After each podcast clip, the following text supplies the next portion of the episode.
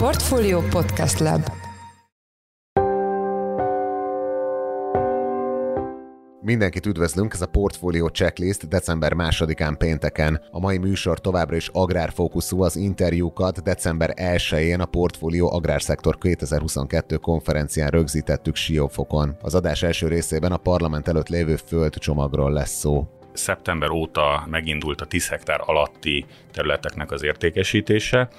Itt óriási érdeklődés mutatkozott, a meghirdetett területeknek több mint kétharmada vonatkozásában ajánlat érkezett a Nemzeti Földügyi Központhoz.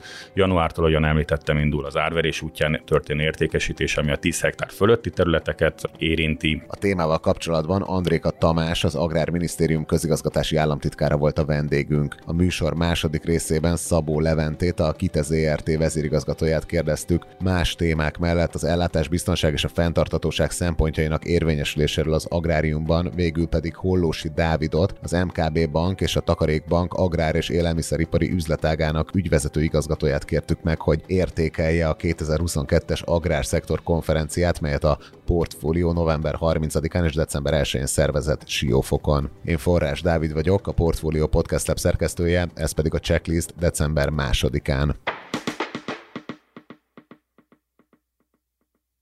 A következő interjút Braun Müller Lajos, a Portfolio agrár szakújságírója készítette december 1-én.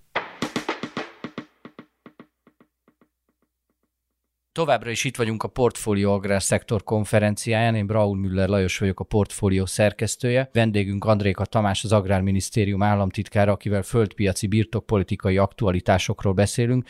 Nagyon érdekes előadásod volt. A hallgatók kedvéért össze tudnád foglalni, hogy mi hangzott el? Jó napot kívánok, én is üdvözlöm a hallgatókat. Az előadásomban az országgyűlés által most tárgyalt, illetve e, várakozásaink szerint a jövő héten e, megszavazásra kerülő földcsomagot ismertettem.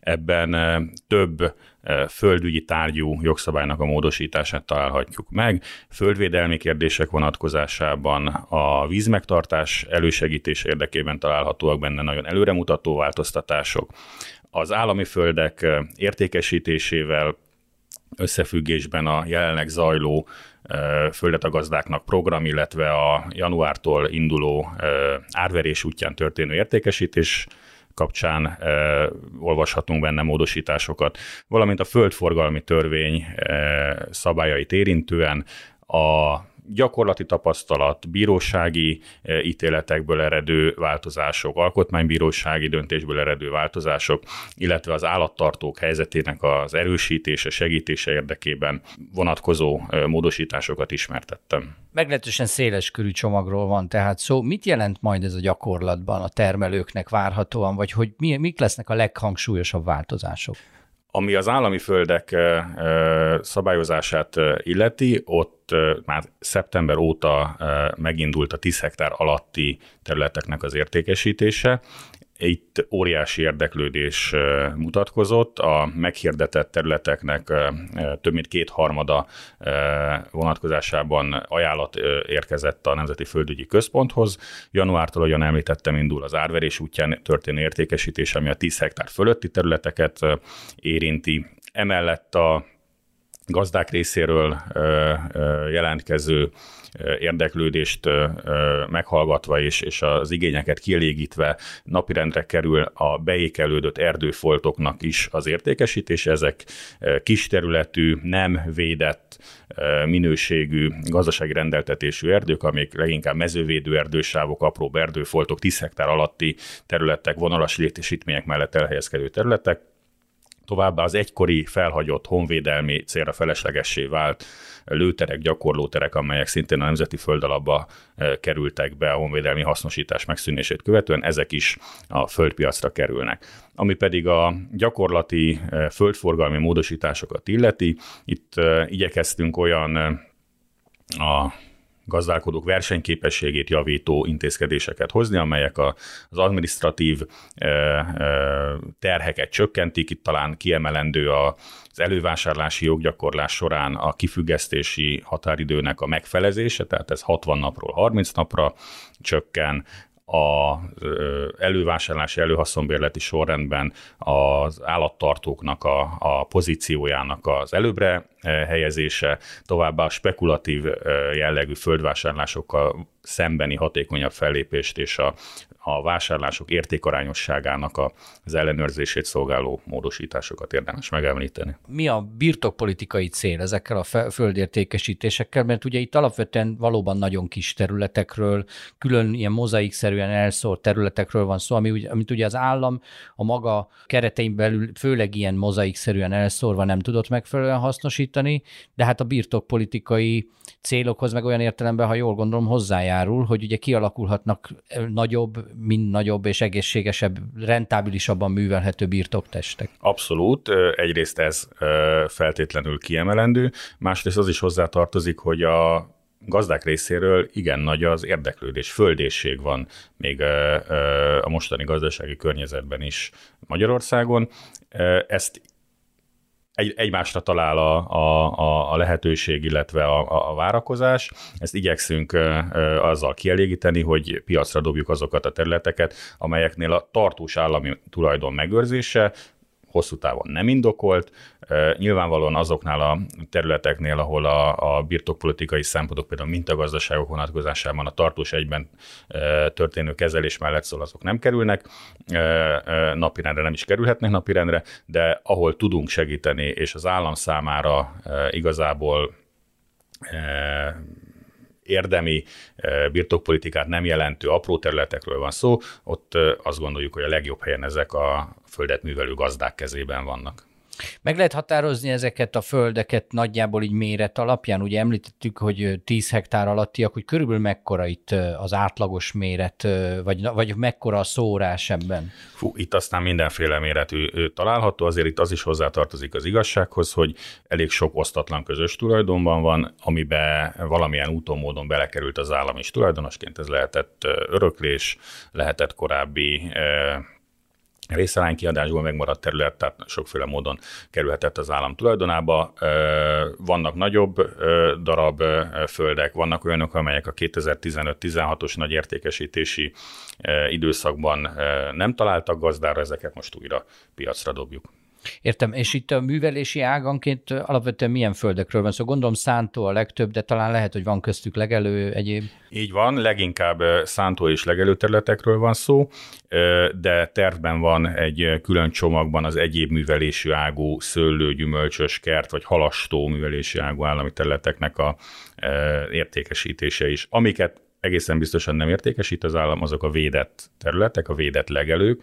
Védett legelők vonatkozásában a természetvédelmi kezelési célú hasznosítást tartjuk elfogadható eh, formának erre vonatkozóan is tartalmaz a, a, az előadásban ismertetett törvénycsomag rendelkezéseket. Itt megnyílik a lehetőség arra, hogy a korábbi földhasználó, amennyiben az ő gazdálkodásával szemben semmilyen kifogás nem merült fel, tehát nem történt szerződésszegés, a bérleti díjat megfelelően időben ütemesen törlesztette, nem állapítottak meg vele természetvédelmi szabálysértés, bírságot vagy netán természetkárosítás bűncselekményét, ott legyen lehetőség folytatni az együttműködést ezzel a gazdálkodóval, és itt egy további segítség a részükre, hogy míg korábban 10 évre kötötte a Nemzeti Park Igazgatóság ezeket a szerződéseket, most 25 évre lesz lehetőség ezeket megkötni. Említettük ezt a földéséget, ugye, ami nagyon régóta benne van a magyar agráriumban, és valóban volt ugye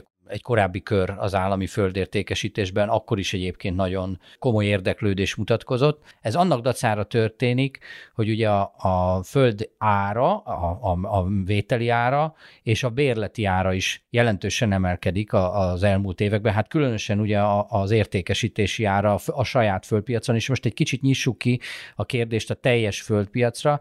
Ugye itt elég komoly értéknövekedésen mentek keresztül ezek a szántok, és látnivalóan ez a gazdáknak a kedvét nem veszi el. Ennek mi állhat a hátterében? Egy tőkebefektetésre gondolnak, vagy, vagy, vagy valóban egy tudatosan kimondott cél, hogy nagyobb birtokokat próbálnak létrehozni? Tehát mi, mi ez a töretlen érdeklődés? Ez egy nagyon érdekes közgazdasági jelen, jelenség. Hogyha nézzük a, a rendszerváltástól, tehát a, a 1990-től a gazdasági folyamatokat, akkor nincs olyan tőkeelem, és akkor ebbe bele kell érteni a, a tőkepiaci befektetési eszközöket is, tehát azokkal is összehasonlítva devizapiaci, tőkepiaci, részvénypiaci, vagy akár az arany árának a változását is. Tehát nincs még egy olyan eszköz, olyan reália, aminek az értéke ilyen ütemben növekedett volna, mint a földé. Érdemes egyébként összehasonlítani a magyar földárakat a nyugat-európai földárakkal. Nyilván teljesen más a, a történelmi gazdasági környezet Nyugat-Európában egy évszázadok alatt kialakult, kiforrott birtok struktúra van. Ehhez képest Magyarországon a 1994 után indult meg a, a földpiac. Ezt a uniós csatlakozást követő moratórium lejárta után a földforgalmi törvény elég rigorózus, de tőkebefektetéssel szemben hatékonyan védeni képes keretek közé szorította vagy építette, de mégis a, a magyar földforgalom éves szinten bőven 100 ezer hektár fölött zajlik. Tehát egy óriási mennyiségű tulajdonváltozás történik minden, minden egyes évben, ami mögött elsősorban az, a, az általad említett életképes méretű birtokoknak a, a kialakítása áll, másrészt annak a történelmi hibának a korrekciója húzódik meg, amit a 90-es évek első felében, közepén az akkori szakpolitikai vezetés elkövetett, nevezetesen, hogy elválasztotta egymástól a föld tulajdont és a föld használatot. Tehát akkor a kárpótlási részaránykiadási folyamatok során nem kizárólag azokhoz került a föld tulajdon akik azt művelték, és most ennek a visszaigazodása, visszarendeződése zajlik, tehát nyilvánvalóan egy tőkeelemnek annál van a legjobb helye, annak a kezében van a legjobb helye, aki azt utána hasznosítja is. Ennek látjuk a folyamatát, azért ez még egy sok évtizedig velünk élő folyamat lesz, mire ez a nyugat-európai birtok struktúrához hasonló rendszer képes lesz kialakítani Magyarországon. Köszönöm. Továbbra is itt vagyunk a Portfolio Agrárszektor konferencián, és itt van velünk Szabó Levente, a KITE ZRT vezérigazgatója. Jó napot kívánok, köszönjük, hogy elfogadta a felkérésünket. Jó napot kívánok én is mindenkinek. Ugye az idei év az iszonyatos asszályosan telt az ország sok részén. Ezt önök mennyire tekintik már a klímaváltozás hát nem mondom, hogy egyik első, de az egyik első nagy nyilvánosságot kapott hazai kihívásának, és erre hogyan tudnak önök piaci szereplőként reagálni? A klímaváltozásban valahol hiszünk, azt kell mondjam, hogy a klímaváltozás velünk van, de nem most kezdődött el igazából. Valóban elég sok szélsőség van az elmúlt években, amihez kellene, hogy alkalmazkodjunk, és leginkább az agrárium, ami ennek kitett. Az idén éreztük és érzékeltük azt, hogy a csapadéknak mind az időbeli, mind a térbeli eloszlása azért igen nagy szélsőségek közepette mozgott az országon belül, és mint piaci szereplő úgy gondoljuk, hogy ennek meg kell felelni, és meg kell feleltetni a modern mezőgazdaság szereplőit is, hogy ne csak bizonyos körülmények közepett tudjanak termelni, hanem ilyen szélsőségek közepette is meg tudjanak felelni mind a klimatikus kihívásoknak, mind pedig mondjuk a jövedelmelvárásnak. És önök egy nagyon komplex cégprofillal rendelkeznek, így integrátorként milyen szerepük van ebben? Az a komplex megoldás, amit a KITE több mint tíz éve képvisel a piacon, magyarul a precíziós gazdálkodás, nem csak megfelelteti innestől kezdve a gazdálkodó számára a technológiai elejárások kapcsán az, hogy a növény és a növénytermesztés az hatékony legyen és eredményes, hanem valahol a fenntartóság jegyében, és hát megfelelve a későbbi Green Deal elvárásoknak, ez velünk van, és mellette az ilyen szélsőséges időjárási körülményeket is részben vagy egészben ki tudjuk szűrni, vagy tudjuk csökkenteni ezeket a negatív hatásokat. Igen, ez lett volna a következő kérdésem, hogy ugye egyfelől van egy elvárás részben az EU részéről is, de úgy általánosságban így a felelős gazdálkodás szempontjaiból is, hogy egyre kevesebb növényvédőszert használjanak az agráriumban, egyre környezetbarátabb módon működjön a szektor. Ugyanakkor például az orosz-ukrán háború miatt van egy ilyen mennyiségi nyomás is az egész agráriumon, és és hogy itt látta valamilyen ellentmondást, ezt hogy lehet feloldani? Ellentmondást mindig látunk, de nem tűrik az ellentmondásokat. Viccet félretéve azt kell mondjam, hogy valóban van egyfajta nyomás az EU részéről és a Green Deal részéről, bár a mai technológiák pontosan azért, mert differenciáltan és pozicionáltan tudjuk kiutatni az input anyagokat, azt tudják számunkra biztosítani, hogy egyre kevesebb inputanyagot kell felhasználni, ne tapossuk annyira a földjeinket, ne használjunk annyi inputanyagot, kemikáliát, és mellette ugyanúgy megtartsuk a hozamszinteket, termeljünk hatékonyan. Ugyanakkor maga ez a hatás, amit ön is jól érzékel és láttat, azt mondatja most velünk, hogy az EU ebbe egy kicsit engedékenyebb tud lenni, elnézőbb talán, kicsit később lépnek életbe ezek a szigorú előírások, de erre fel kell tudni készülni, és ezt tudni kell alkalmazkodni. Ugye a magyar agráriumban jelentős mértékben eltolódott a hangsúlya a növénytermesztés irányába, ugye kb. ilyen 60-40-es arányokat emlegetnek. Ön szerint ez mennyire tartozna hozzá a fenntarthatósághoz, hogy ezt egy kicsit visszabillentsük, tehát hogy nagyobb legyen az állattartás szerepe is? Az állattenyésztésen mindig szükség volt, nem csak abban a szempontból, hogy akkor legyen tejünk mondjuk, vagy húsunk, hanem egy másik megközelítésbe, hogy az a minket körülvevő környezet azért változatos legyen. Tehát onnastól kezdve, hogyha évelő kultúrák kerülnek be a vetésszerkezetbe, lásd, mint a lucerna, ami az állattenyésztéshez nagyon fontos, és a tömegtakarmányok szerepen megnövekedik, akkor valahol egy kicsit teszünk a fenntarthatóságért, teszünk azért, hogy kevesebb inputanyagot kelljen felhasználni, vagy éppességgel teszünk azért, hogy ez a biodiverzitás az hosszú távon fenntartható legyen. Említette, hogy a klímaváltozásnak a hatásait önök már régebben érzékelik, ugyanakkor a, a nagy nyilvánosság talán idén nyáron kezdett el jelentős mértékben foglalkozni az agráriumra gyakorolt hatásával. Ezt önök érezték, hogy idén nagyobb volt a reflektorfény az egész iparágon? Ugye igazából nem csak a klímaváltozás kontextusában kérdezem ezt, hanem az orosz-ukrán háború miatt is előjöttek ilyen ellátásbiztonsági problémák. Abszolút érzékelhető volt az inputanyag ellátás szempontjából, mindenképpen láttuk és éreztük azt, hogy nem lehet hozzáférni, az ellátási láncok lassulnak,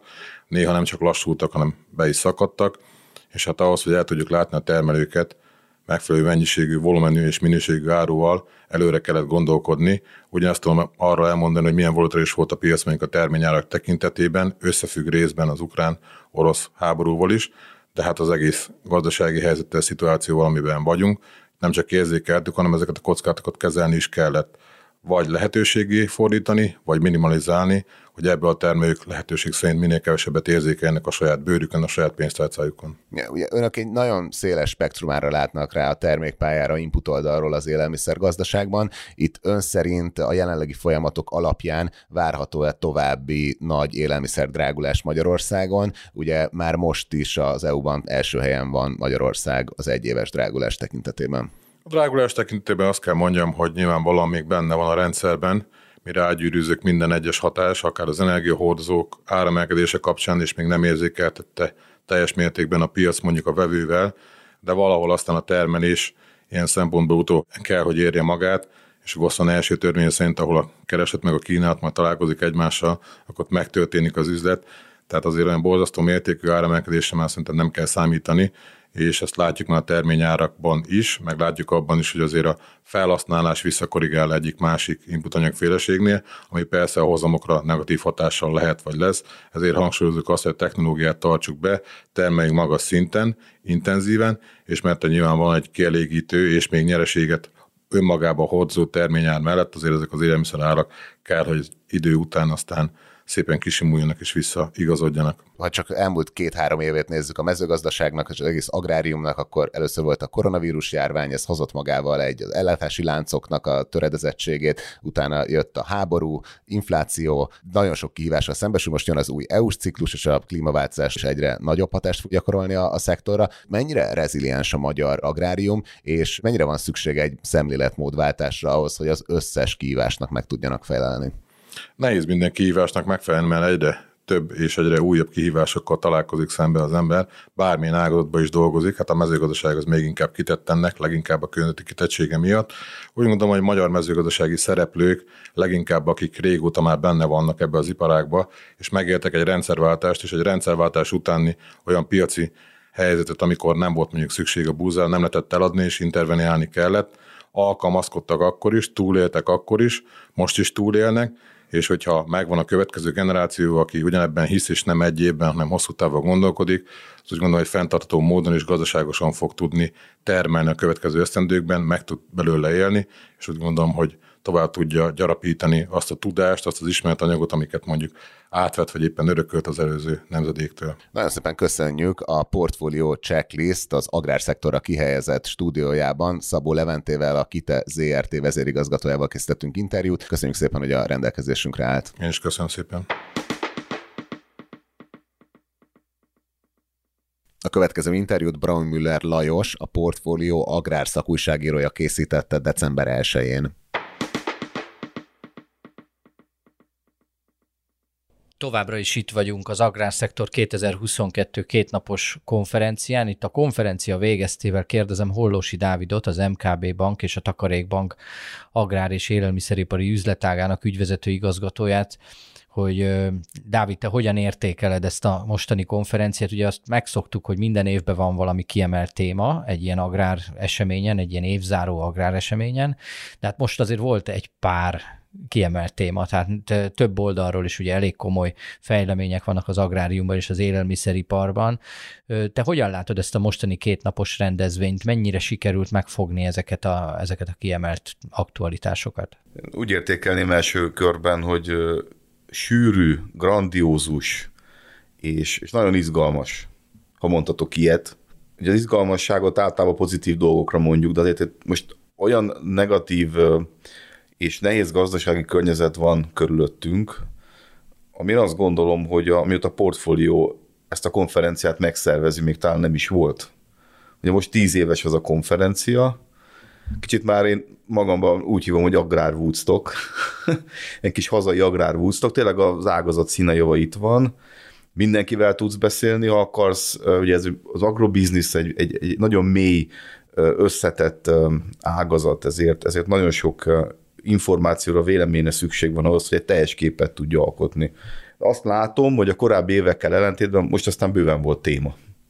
Tehát tavaly, tavaly előtt már úgy éreztem, hogy nincs téma. A banki panelt is úgy éltem meg, hogy igazából jól mennek a dolgok. Ugye mi, hogy láttuk Lajos ezeket a kisimult 7-8 éves békeéveknek hívjuk, nem csak a háború miatt, vagy a háború hiánya miatt szerencsére, hanem általában a makrogazdasági, agrárgazdasági görbék is tök egyenesek, egy ilyen sima időszak, és most aztán, mint a mint a Balaton hullámzása a szélbe, fölbrult, minden fölkeveredett az iszap, azt se tudjuk merre van előre, merre van hátra, iszonyatosan gyorsan változnak a dolgok, tartunk tőle, hogy itt tavasszal egy, egy recessziós időszak következhet a gazdaság egészét nézve, de én emellett teljesen pozitívan megyek haza, abszolút azt látom, hogy az ágazat jó bőrben van, képes volt magát mind a koronavírus járvány, mint a háborús időszak első része, mint pedig a, mint pedig a gazdasági recessziós és inflációs félelmek és bekövetkezett tények mellett jól kormányozni.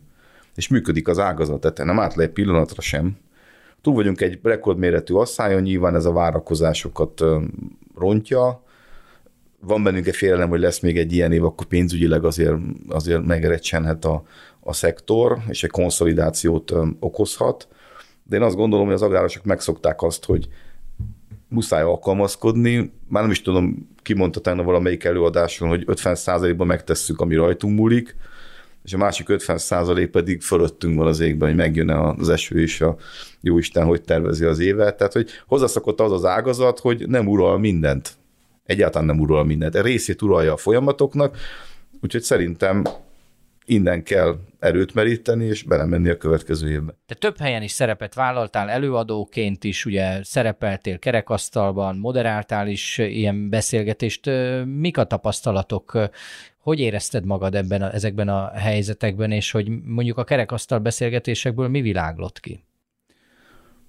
Ugye a banki panel volt az első, ami nyilván számomra relevánsabb minden évben banki finanszírozóként, ott azt éreztem, hogy mi bankok másképp látjuk a helyzetet még, mint a, mint a reálgazdaság.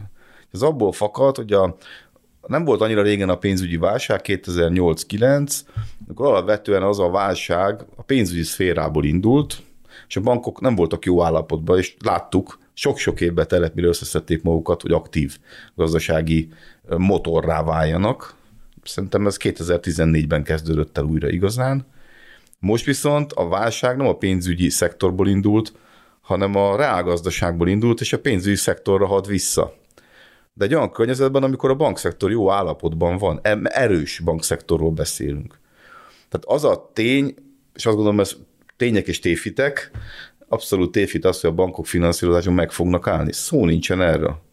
Csak jobban ki fogjuk válogatni azokat a modelleket, mert a számok és a matematika az egy nagyon magas dolog, meg kell felelni, ami megtérül és ilyen kamatszintek mellett nehezen, nehezen térül meg. Tehát ebben éreztem egy, egy, még egy meg nem értést a reálgazdasággal, de el tudtuk mondani ebben a panelben, hogy igen, mi finanszírozni akarunk és fogunk. Nyilván elsősorban forgóeszközt, aztán, hogy egy kicsit jobb lesz a gazdaság állapota, akkor megyünk újra vissza a beruházások felé, mert annélkül nincs magyar agrárgazdaság, pont erről beszélünk minden irányból és mindig.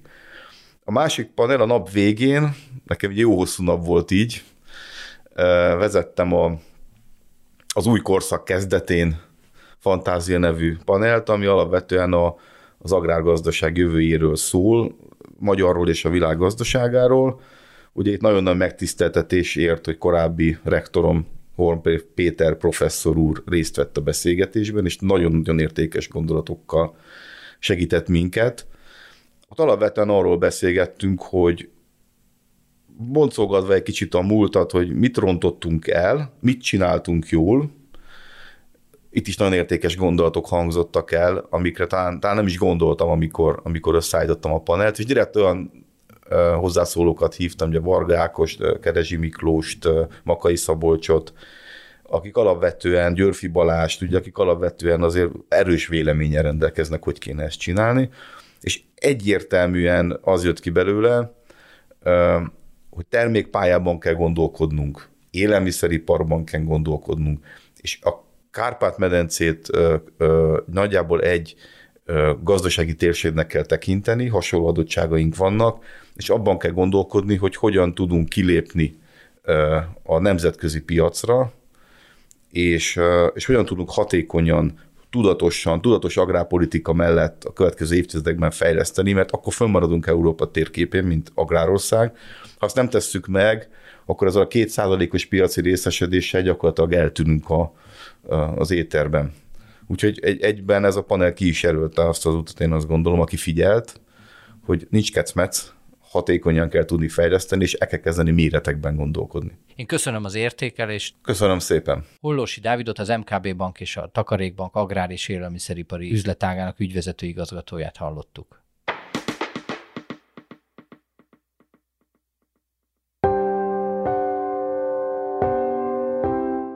Ez volt már a Checklist, a Portfolio munkanapokon megjelenő podcastje. Ha tetszett az adás, iratkozz fel podcast csatornánkra valamelyik nagy podcast felületen, például a Spotify-on, az Apple Podcast-en vagy a Google Podcast-en. Ha segítene nekünk abban, hogy minél több hallgatóhoz eljussunk, akkor arra kérünk, hogy értékeld a Checklist podcast csatornáját azon a platformon, ahol követsz minket. A mai adás elkészítésében részt vett Bánhidi Bálint, Braun Müller Lajos, Gomkötő Emma és Pitner Gábor, a szerkesztő pedig én Forrás Dávid voltam. Új adással és a jövő héten már általánosabb fókusszal, hétfőn ötkor jelentkezünk, addig is minden jót kívánunk, sziasztok!